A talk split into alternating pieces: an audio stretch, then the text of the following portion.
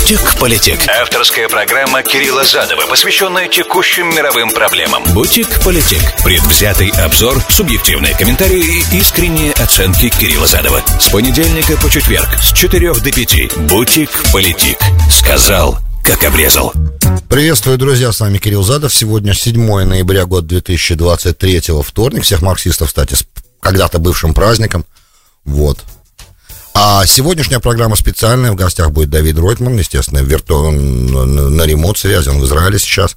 Поговорим о ситуации и некоторых других моментах, которые должны быть проговорены. Э, и этому будет посвящена вся программа. Так мне, так, так мы, в принципе, решили сегодня. Потому что давно его уже не было в эфире, а событий много происходит, как мы понимаем, война идет. Вот, если возникают вопросы, те, кто в прямом эфире смотрит и слушает, э, пишите 347-460-0877, это смс-портал прямого эфира во всех городах сейчас э, вещания радиостанции. И, естественно, также э, те, кто смотрит на RUSA.FM, на э, Kartina TV, где live, на самом деле HD, очень-очень высокого качества, правда, ну, тут особо в бутике смотреть особо нечего, кроме говорящих голов. Вот. А в принципе у нас же много видео разной музыки. Теперь, а все, кто подписан на мой канал и не подписан, подпишитесь.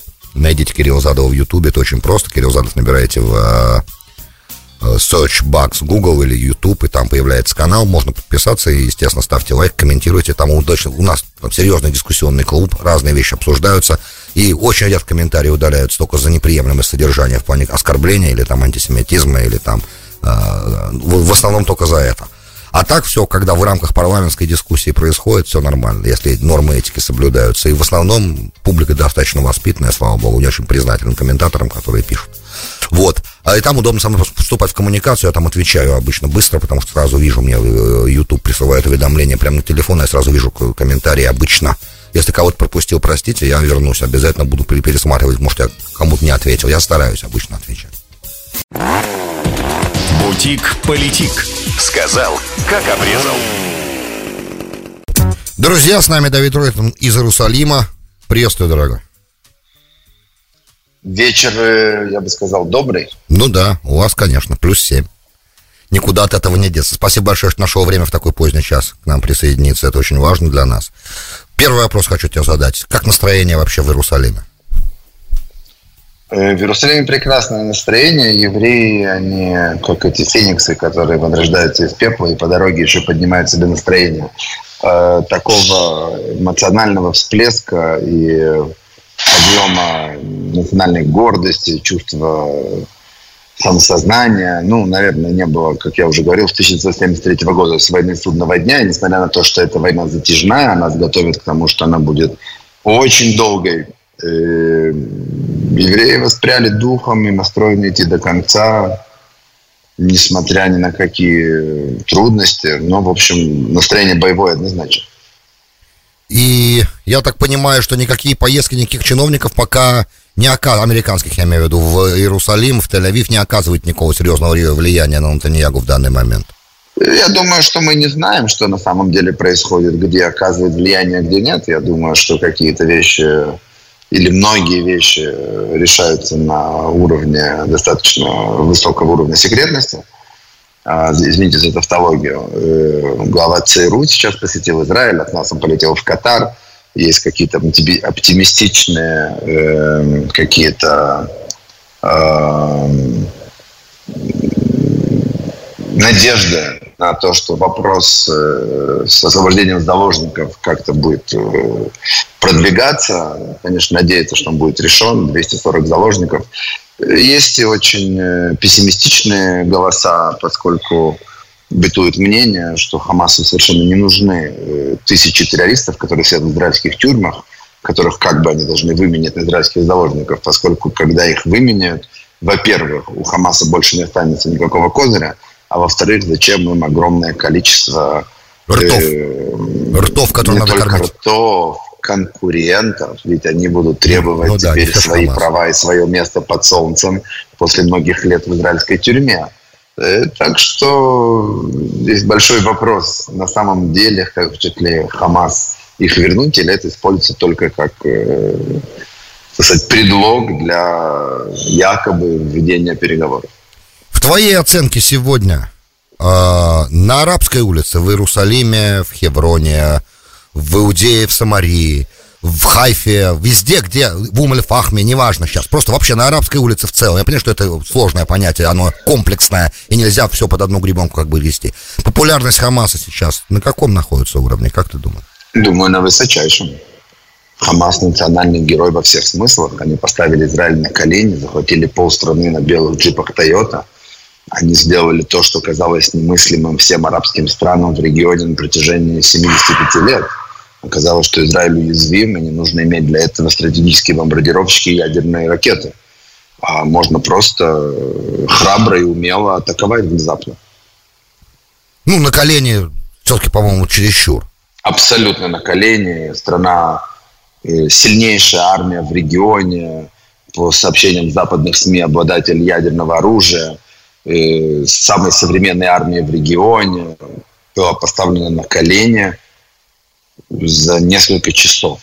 Я хочу напомнить, Кирилл, что террористы группировки Хамас захватили все военные базы вдоль границы и 22, если не ошибаюсь, еврейских поселений. На протяжении нескольких часов они полностью контролировали территорию, превышающую территорию сектора газа в два или три раза. Не это ли поставить на колени? Не, Израильские я... граждане это... просили, не знаю, молили о помощи, передавали просьбы через журналистов в прямом эфире с просьбой прийти их спасти. Люди ждали по 10-12 часов спасения. В конце концов, спасение не пришло, и эти люди были угнаны в, в рабство в сектор газа. Ну, если нет, и поставить на колени суверенное государство, то я не знаю тогда. Я бы сказал, что это нанести ранение, да, это серьезно нанести огромный ущерб. Но поставить на колени немножко другое. Может быть, они поставили на колени в плане скорб... того, что нация оскорбила и продолжает скорбить до сих пор целый месяц. Это можно сказать, что да, ну, это почему? поставить на колени. Но как военная победа смыслах. прям сразу не могу сказать. Но это Впервые... вопрос, как смотреть на это. Секунду, почему военная победа? Я не сказал, что поставили на колени в... при помощи военной победы. Это не была победа это был унизительный, устрашающий, кровожадный ну, да, это, насилия. Ну, который поставил страну на колени. И у меня немножко другое в, э, в коннотацию поставить на колени вкладываю. Нанести удар. Нанести удар, да, на колени это немножко по-другому. Давай не будем, нет. давай, давай отвлечемся. Мы нет, согласимся, нет, не очень согласиться. Важный момент. Нет, mm. очень важный момент. Ну, Если может. бы не было 240 заложников, да. то можно было говорить об ударе. А сейчас страна находится в невероятно уязвимом положении, в котором она не была никогда с момента своего создания. Не, война Йом Кипура тоже была с самого начала очень У нас неприятная. никогда не было сотен гражданских заложников, женщин, подростков, не было, детей да, не было, и правда. стариков. Хорошо, никогда в истории. Хорошо. Солдаты, попавшие в плен, к ним относились как военнопленным. Ровно как и мы в то время, во время войны судного дня, относились к их солдатам как военнопленным. Их навещал Красный Крест, мы знали, сколько их, в каком они состоянии. С тем было понятно, что по ним ведутся переговоры и в конце концов обвиняют всех на всех во время любой войны. Здесь ситуация совершенно другая. Мы на 31 32 день войны до сих пор не знаем точного количества похищенных, не представляем себе, в каком состоянии они находятся, кто из них жив, кто мертв, кто без рук, кто без ног, что с ними там делают, творят с этими молодыми девочками – о чем ты говоришь, это поставить на колени, и вся страна в демонстрациях, верните, верните, верните любой ценой, всех на всех, сделайте что-нибудь, страна на коленях.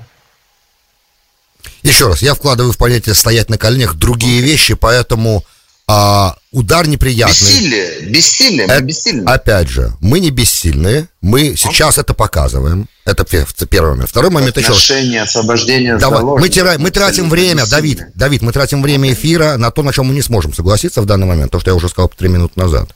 Давай согласимся не согласиться здесь. Давай согласимся Все. не соглашаться. Итак, а, сама по себе операция. Ты оцениваешь ее как успешную операцию на этом этапе?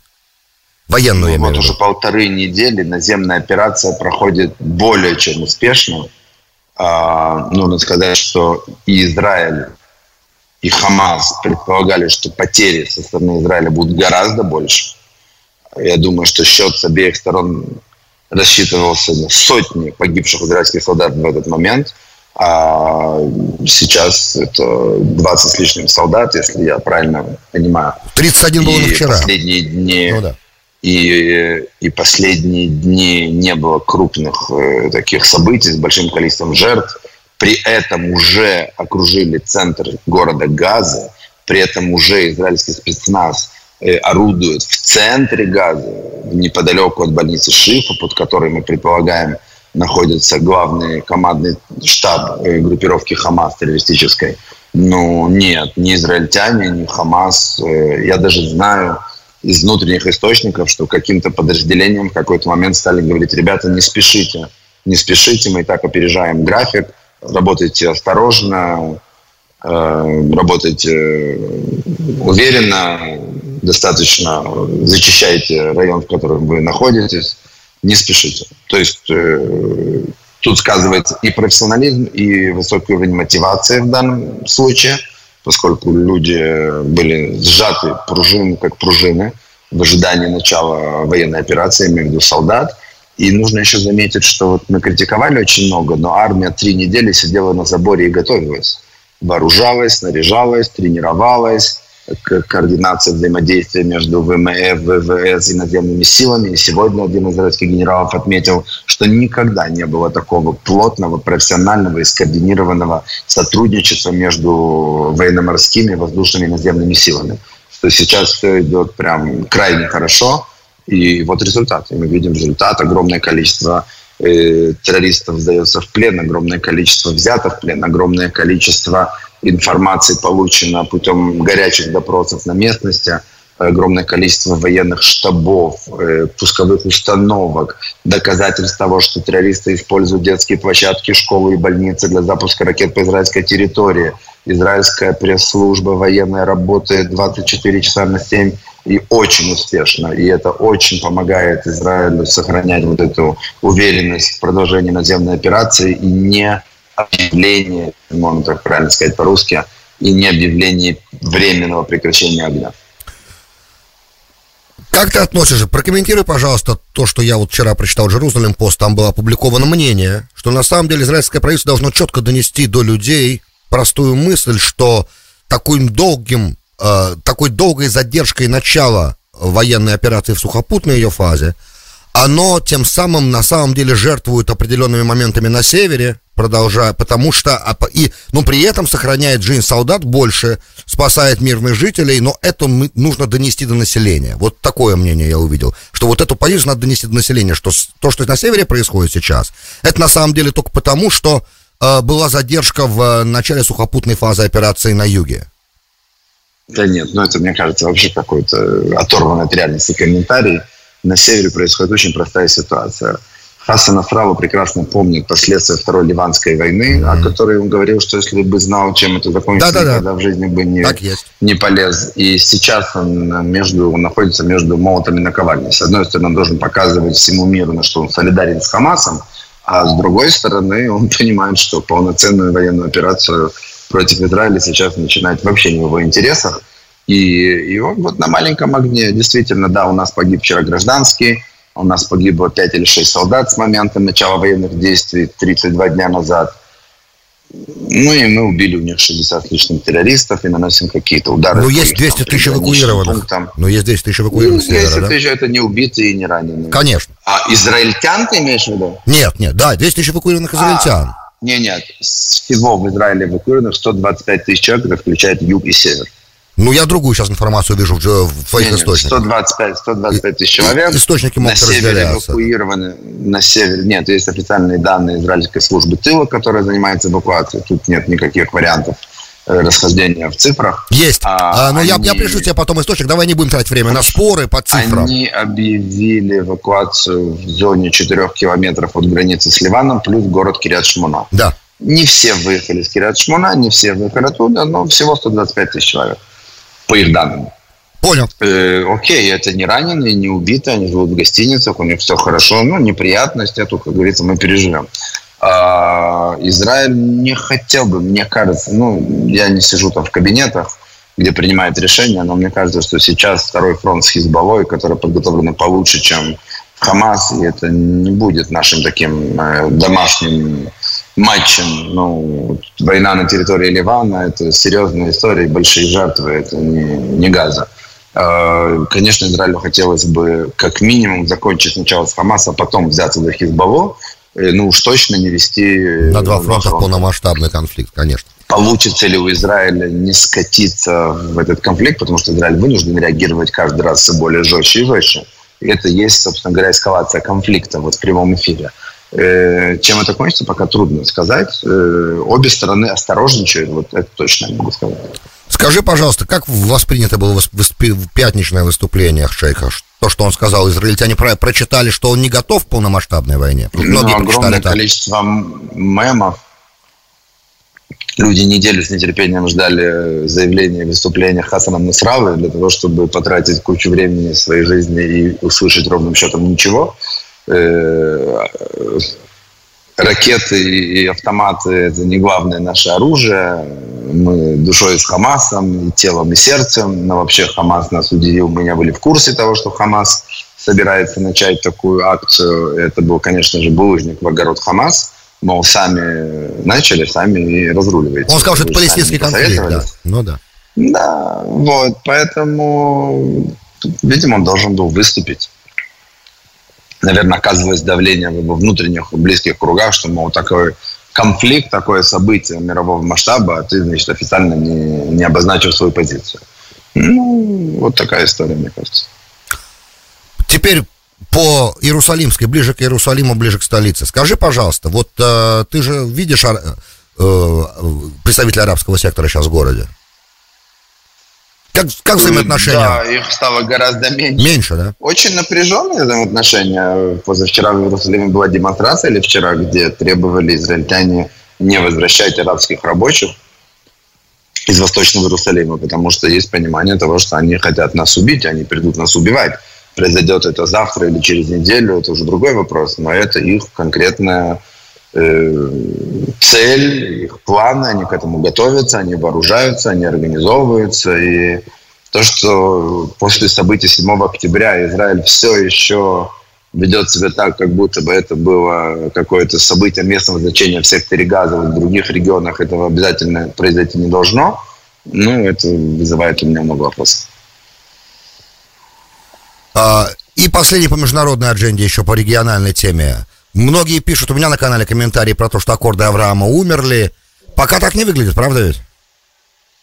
Да нет, ведь э, Трамп же занимался не политикой, а бизнесом. Это какие-то бизнес-сделки, они сделаны совершенно в другом формате, нежели политические союзы предыдущих поколений.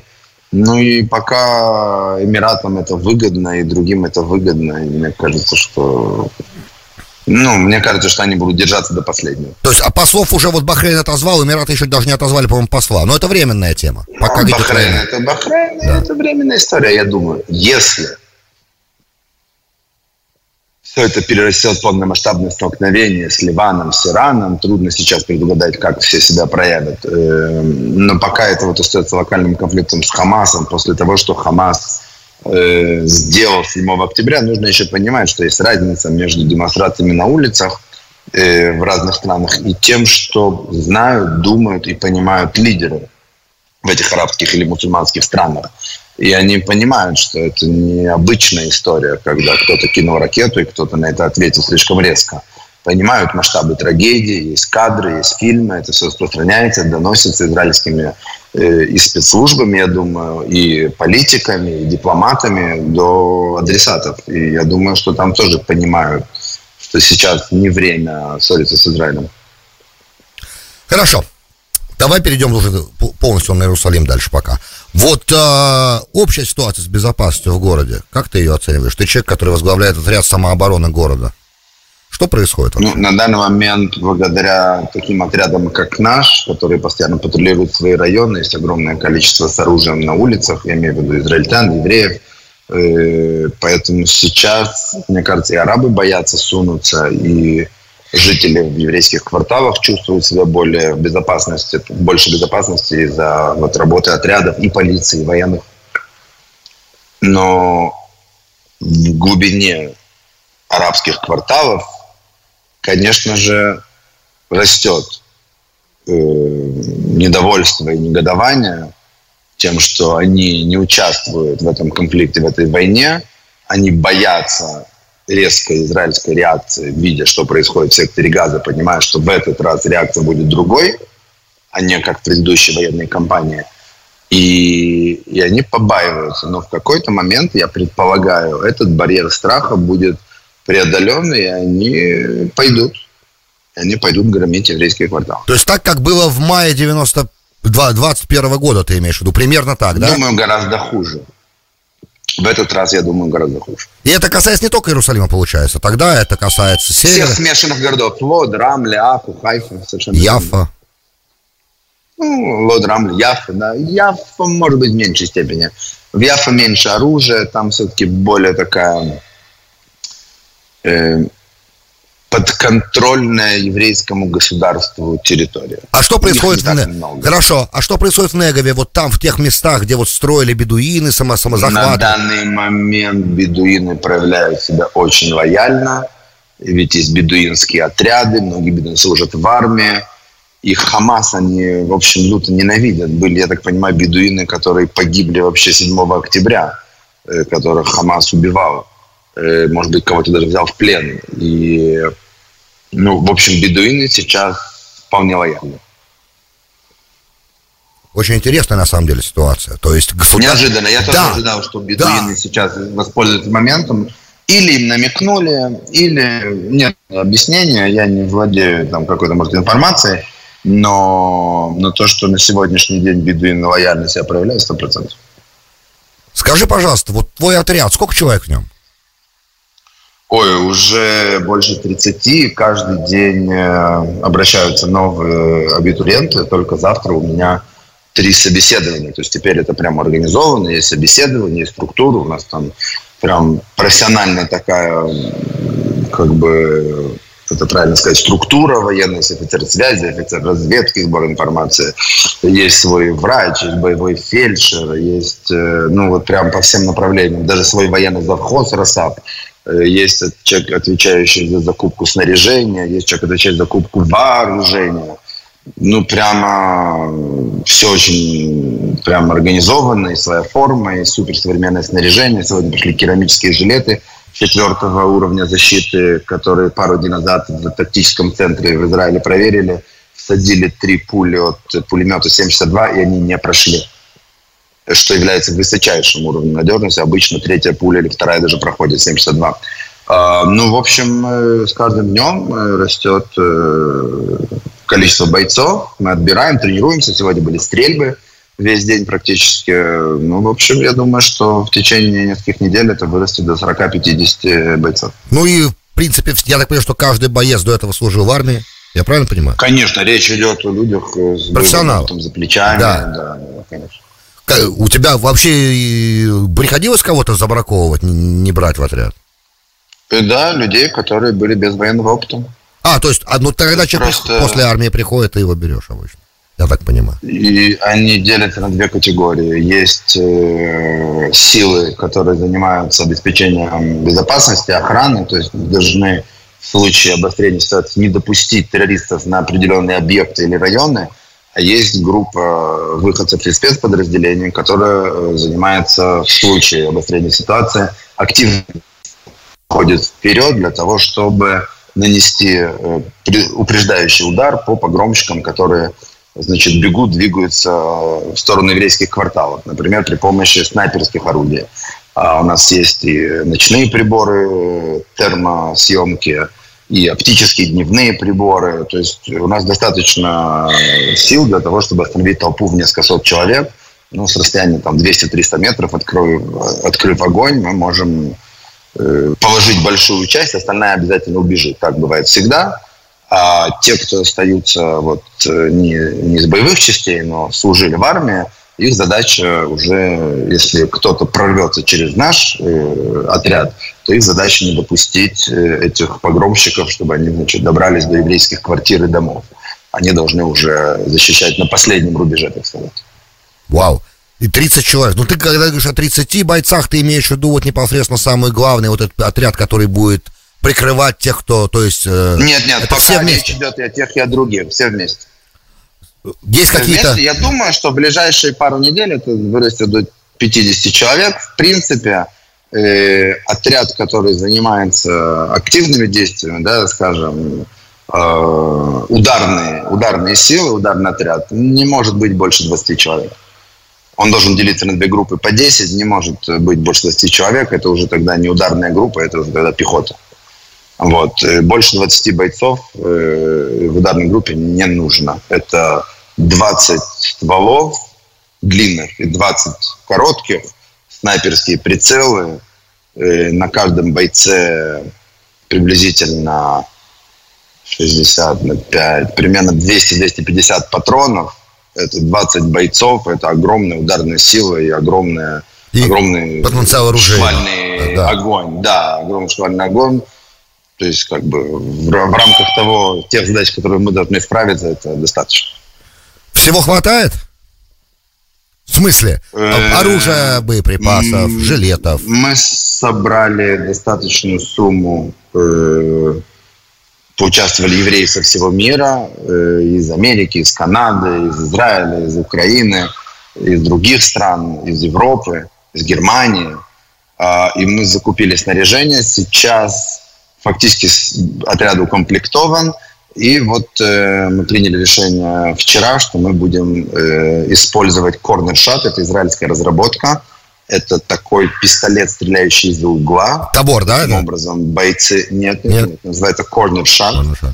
А, это такая приставка, в которую вставляется пистолет, и боец стоит за углом, держит эту приставку, и он смотрит не в прицел пистолета, а в экран, который да, да, да проецирует происходящее за углом. Суть этого заключается в том, что если погромщики бегут и стреляют или останавливаются и стреляют защитников района, то они, стреляя, защитники района, стреляя из-за угла с этим прибором, они вообще не подвергаются риску, в них невозможно попасть, потому что из-за угла торчит только пистолет, а они сами находятся в безопасности в укрытии за каменной стеной.